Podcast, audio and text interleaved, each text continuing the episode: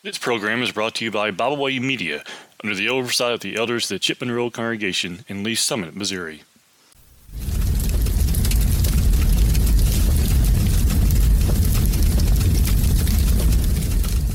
Thank you for joining me today for our devotional here at the fireside.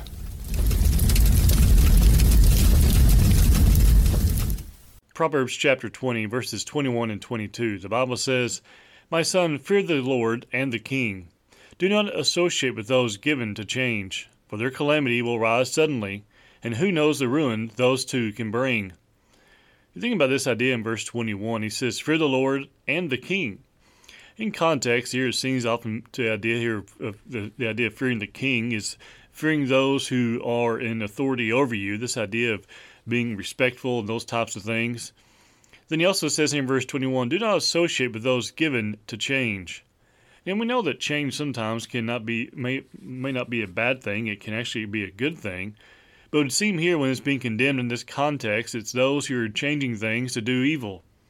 We can apply this today to those who are changing the truth and, and turning from the truth to do things which are not pleasing to God. Maybe it's certain actions they're doing, or Maybe it's a changing of the message. It comes from the pulpit. In verse 22, he says, For their calamity will rise suddenly. Whose calamity is he talking about?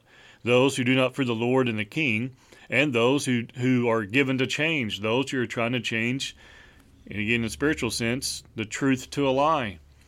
He says in verse 20, For their calamity will rise suddenly, and who knows the ruin those two can bring? What can happen to those who do not fear the Lord and do not do not follow after the authority, that we must see the laws of the land today, well, bad things happen.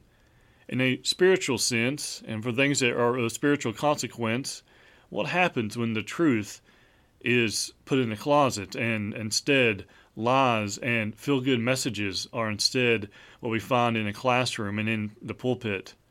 Well, think about this question he asked in verse 22 And who knows the ruin those two can bring?